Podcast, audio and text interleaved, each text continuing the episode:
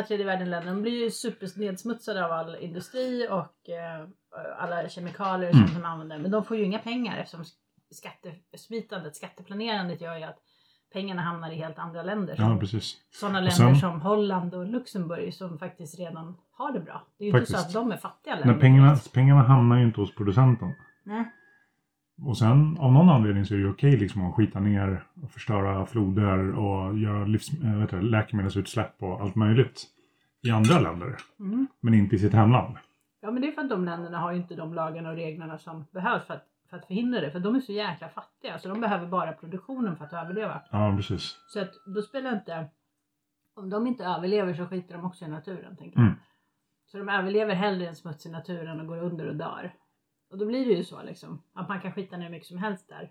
Och de säger ingenting. Nej. Och de är så fattiga så man har ingen talan liksom. Nej, precis. Vi sitter vid middagsbordet och pratar efter att ha sett filmen Seaspiracy. Som um, var riktigt intressant på många sätt. Det finns kritik mot den, eh, det vet vi. Vi kommer ta med det i shownotesen. Man kan läsa själv. Men vi, det man kan säga efter att ha sett den, alltså en ögonöppnare för mig, det var det här med kolsänkarna. Mm. För jag, inom, inom lantbruket och skog, alltså inom lantbruket så pratar man ju så himla mycket om så här kolsänkor och man ska binda kol i jorden och allting sånt. Och sen i filmen då börjar man prata om så här, haven. För två tredjedelar av jorden är ju hav. Och haven är ju enorma kolsänkor. Och där binder vi ju enorma mängder kol. Mycket, mycket mer än vad som går att göra på land. Och då blir jag så här, vänta nu. Varför har jag aldrig hört talas om det här överhuvudtaget? Mm. Det tyckte jag, det var en sån här ögonöppnare för min del. Ja. Ja, det, det de fick kritik om lite grann, du vet det, det var bland annat att några tyckte att de hade blivit lite fel eh, kvoterade, eller vad ska jag säga? Felciterade. Felciterade. Ja. Oj då, oväntat. Ja, och att man hade tagit det de sagt ur sitt sammanhang. Ja, typ nämen. Um, jag kan förstå att de tycker det för att det var många som sa ganska bra sanningar liksom. De var väldigt, det var ungefär som att de inte var medvetna om att de var inspelade på vissa, mm. i vissa sammanhang. Mm. Men grejen med det är att de hade ju intervjuat då kanske tidigare anställda på ett företag och då kunde ju företaget säga att ja, men jag har bara pratat med en tidigare anställd mm. och det de säger det stämmer inte.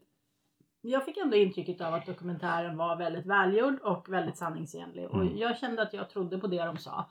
Sen kan ju några siffror kanske vara lite missvisande. Men det spelar egentligen inte så himla stor roll. För problemet är ju lika stort i vilket fall som helst. Det spelar ingen ja. roll om de säger att, att vi inte kommer ha någon fisk tjugo femtioåtta. Eller om det faktiskt egentligen är tjugo sextiosju. Eller... Ja, precis. Alltså för det kommer ju gå att peppa den då. Ja. Så att det, och så, sånt hade de fått någon kritik mot också. Just det här när fisken skulle ta ja, slut. Men då det finns det alltid olika studier. Det datumet var ja. inte riktigt korrekt satt. Men, men i princip så det blir ju samma resultat.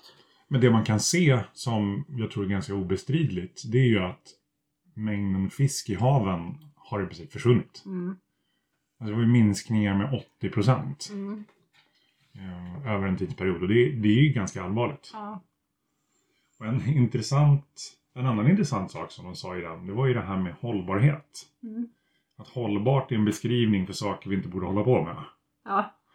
Eh, Nu drar jag det ur, ur sitt sammanhang och till sin spets direkt. Men jag tyckte det var, jag tyckte det var så intressant för att de menar på att hållbart fiske det existerar inte. Nej. På det sättet som vi fiskar idag. Nej.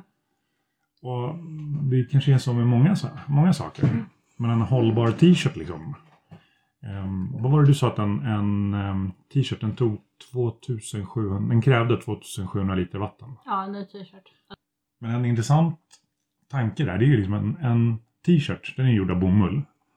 Och för att få ut så mycket bomull som krävs för en t-shirt, då måste man ha, vad var det du sa? tvåtusensjuhundra liter vatten. Ja. Och det är ju katastrof. Mm. Sådär, men hur många t-shirtar har inte jag? Mm.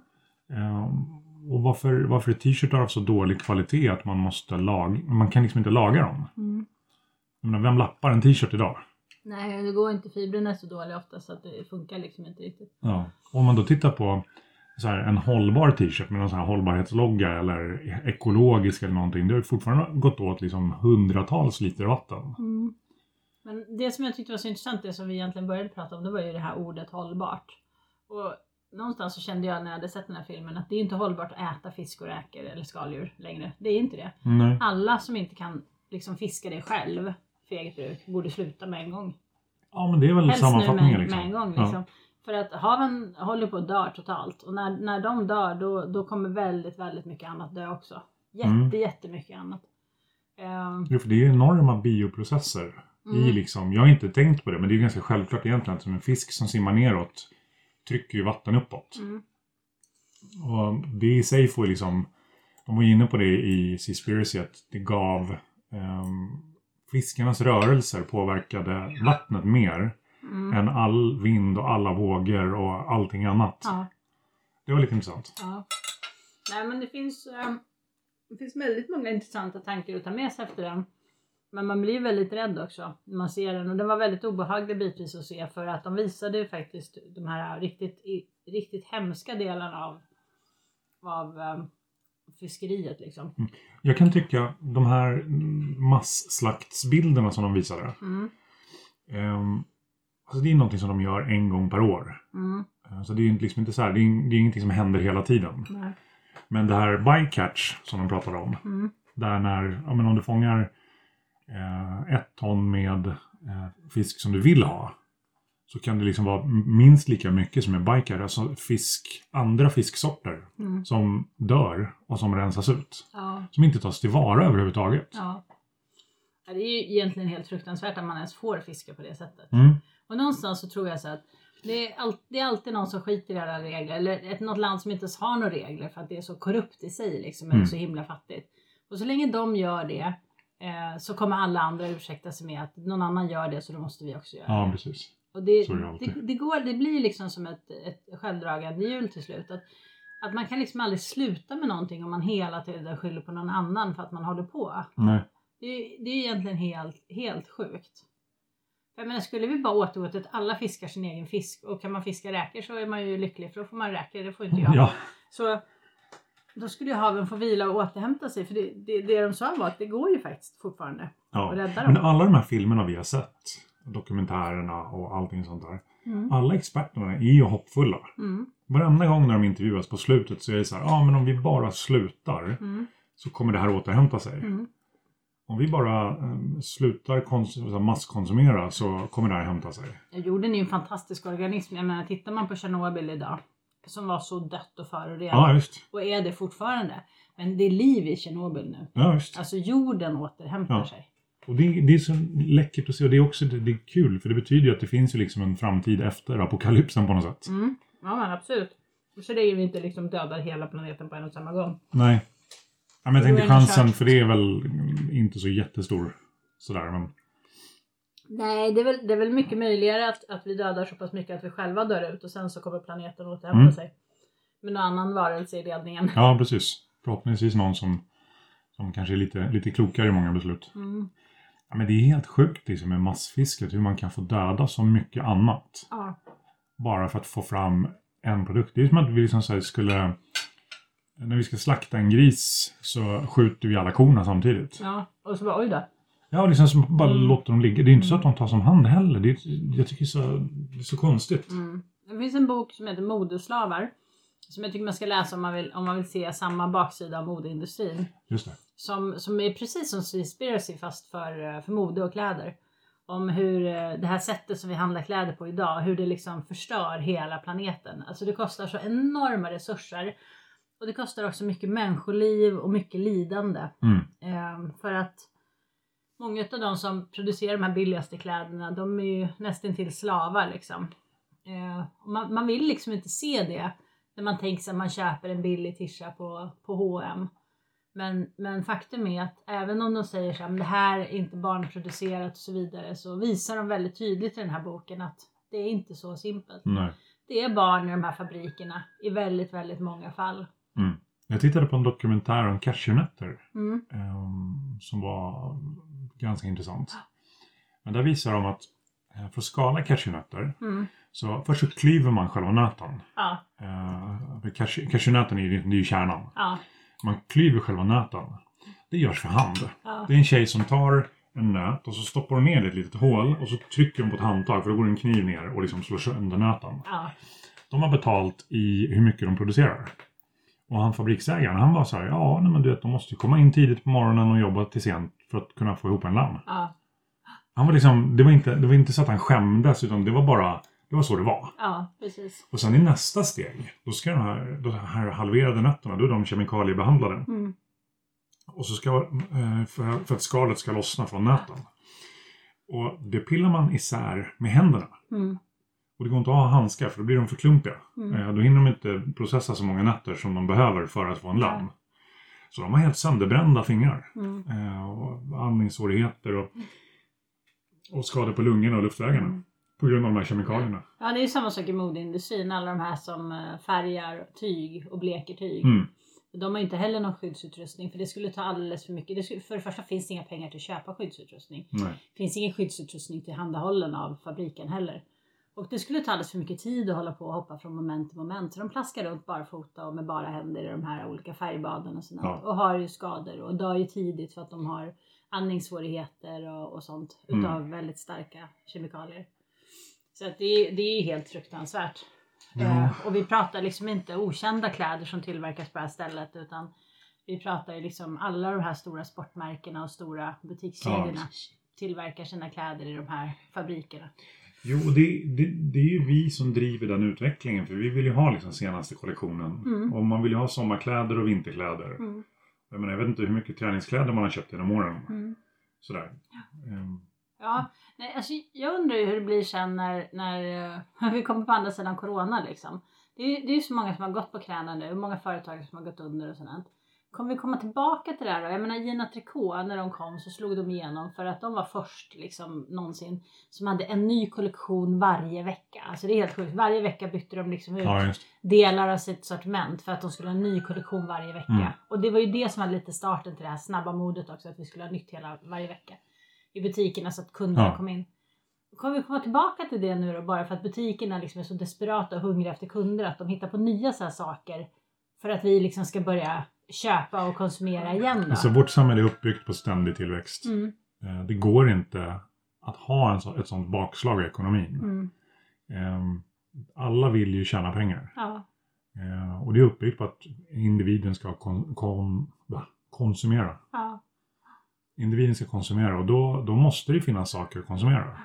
Ja, alltså det är så sjukt för i andra änden. I andra änden har allt det här lidandet, alla de här döda människorna, de här skadade människorna, de här slavarna och människorna som lever i fattigdom. Så sitter de här ägarna utav de här företagen och är så fruktansvärt rika. Ja. Och äger så otroligt mycket. Så man undrar ju liksom varför det kan bli så skevt. Mm. Jag tycker ju folk ska få bli hur rika som helst. Men jag tycker verkligen inte att man ska få bli det lagligt på andra människors bekostnad. Nej. Där mm. någonstans så känner jag liksom så att kan du komma på en idé alla vill köpa, den, den är bra tillverkad och så vidare. Så fine, det är väl jättebra. Men ja. När de gör allt de kan för att andra ska lida, för att de själva ska tjäna så mycket som möjligt. Vi pratar så mycket pengar så de kan liksom inte göra sig av med det än som de försökte. Mm. Alltså det är ju inte coolt. Nej. Det, alltså, det är verkligen äckligt tycker jag hur folk jo, håller på. Ja, fast jag är samtidigt ja. Jo, alltså jag tycker ju att man ska någonstans är jag ju fortfarande kapitalist. Um, trots att jag blev en grön. Ja. um, nej men jag tycker ju liksom att har du en affär som går bra så har du ju rätt att tjäna mycket pengar du vill. Ja. Men när det blir på bekostnad av andra då, när du, när du vet att skulle du bara åka ner till den där fabriken som gör dina kläder så skulle du liksom se mm. den här fattigdomen och, och, och slavarbetarna i princip. Och, och ändå så ska du liksom gå och lägga dig varje natt och känna att åh gud vad glad jag är för aktien steg lite. Alltså ja. Jag får inte det att gå ihop i mitt huvud. Jag tycker det är helt vansinnigt. Nej. Vi, vi lämnar den diskussionen där för det är en ganska stor fråga i sig. Ja, det är det. Men jag har två saker som jag ville ta, ta upp från Seaspiracy också. Mm. Dels var det där med... Um, hur man fokuserar på plastpåsar och sugrör och engångs, engångsmatartiklar. Ja. När femtio procent av det som dödar, dödar djuren, alltså femtio procent av avfallet, mm. är fiskredskap. Nu kommer jag inte ihåg om de sa avfallet totalt eller om de sa i det här jättestora avfallsberget som simmar runt i Stilla oceanen mm. eller var det nu är någonstans. För det finns ett sånt... Uh, sånt som, en, som en ö gjord av skräp. Och ja, den kommer jag ihåg att de sa femtio procent var i princip fiskelinor och fiskenät och ja. Sånt liksom. Men jag kommer inte ihåg om det var så eller om det var av allt avfall totalt på ja, hela precis. jorden. Men det är ju liksom ingen som pratar om att så här, nej men vi, vi ska sluta fiska därför att hälften av allt skräp kommer från fisket. Nej, men det kan man väl ge sig idén på att fiskeindustrin skitar ner ganska mycket. Man tittar ju ja. mest på att de släpper ut säkert så här, avfall och eh, avgaser och sånt. Ja. Men det är väl klart att det måste ju komma från nät och, och grejer som de tappar längs med vägen. Mm. Liksom. Men, men vem hade vi... kunnat gissa att det var så mycket? Ja, nej. Nej, och det, som, det kommuniceras ju inte överhuvudtaget. Nej. Och det var han i filmen väldigt eh, påverkad av. Ja.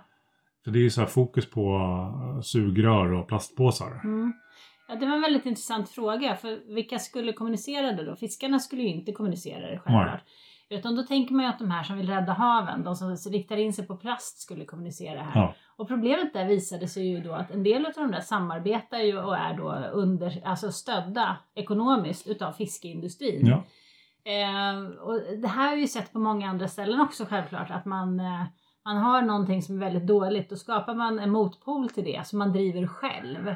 Mm. Då kan de ju styra om liksom, åh, plast i haven, är det plastpåsar och sugrör, istället för att man ska se så här, ja ah, det är för fiskeindustrin. Mm. Ja, precis. Och det är ju så himla sorgligt när man håller på på det här sättet. Man kan ju tycka att det borde inte, man borde inte få göra så. Nej, det är um... Ja, det är märkligt, men jag tänker bara på alla gånger man själv har varit ute och fiskat och fått bottennapp och sådär. Mm. Det är inte så att man så här ringer någon och bara, kan ni hjälpa mig att ta loss min rev så att Nej. den inte stannar här och skadar fiskar. Nej, precis. Det, det, det, det var en liten ögonöppnare också. Ja. Sådär. Sen eh, var jag ju inne på TunaSafe, ja. alltså den eh, certifieringen. Ja. Där det var... Den, den intervjun var ju otroligt märklig. Ja, den var väldigt konstig. Med han som var företrädare. För att det var som att han, han sa rakt ut att certifieringen inte är värd någonting. Ja, och det tror jag var en av kritikerna de fick. Jag undrar om inte det var så att han var någon tidigare anställd eller någonting sådant. Jag kommer ja, inte riktigt för han framstod ju i filmen. Vi ska kolla kritiken och så lägga upp det i show notes. Ja, precis. Antingen, så kanske, antingen var han dels var han annan. Men det var någonting om just han Tuna-snubben. Ja. Att, att det var, man skulle inte lyssna på det. Men, men alltså det var verkligen också helt sjukt. Han sa ju rakt ut, man kan inte garantera att, att, att fisken är...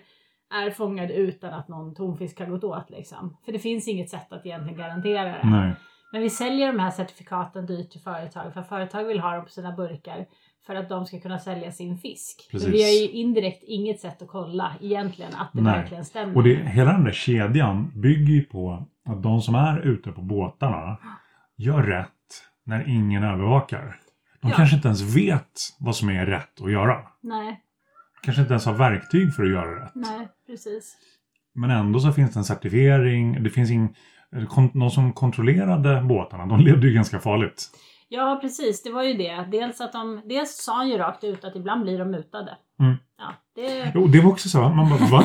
Det var lite intressant. Ja. Men ja, det är väl sant i och för sig. Det låter ju rimligt. Ja. Men dels så hände det också att så här kontrollanter, att de åkte i havet och försvann ja. eh, från fiskebåten. Ja, de hade ju flera exempel på mm, det. Precis.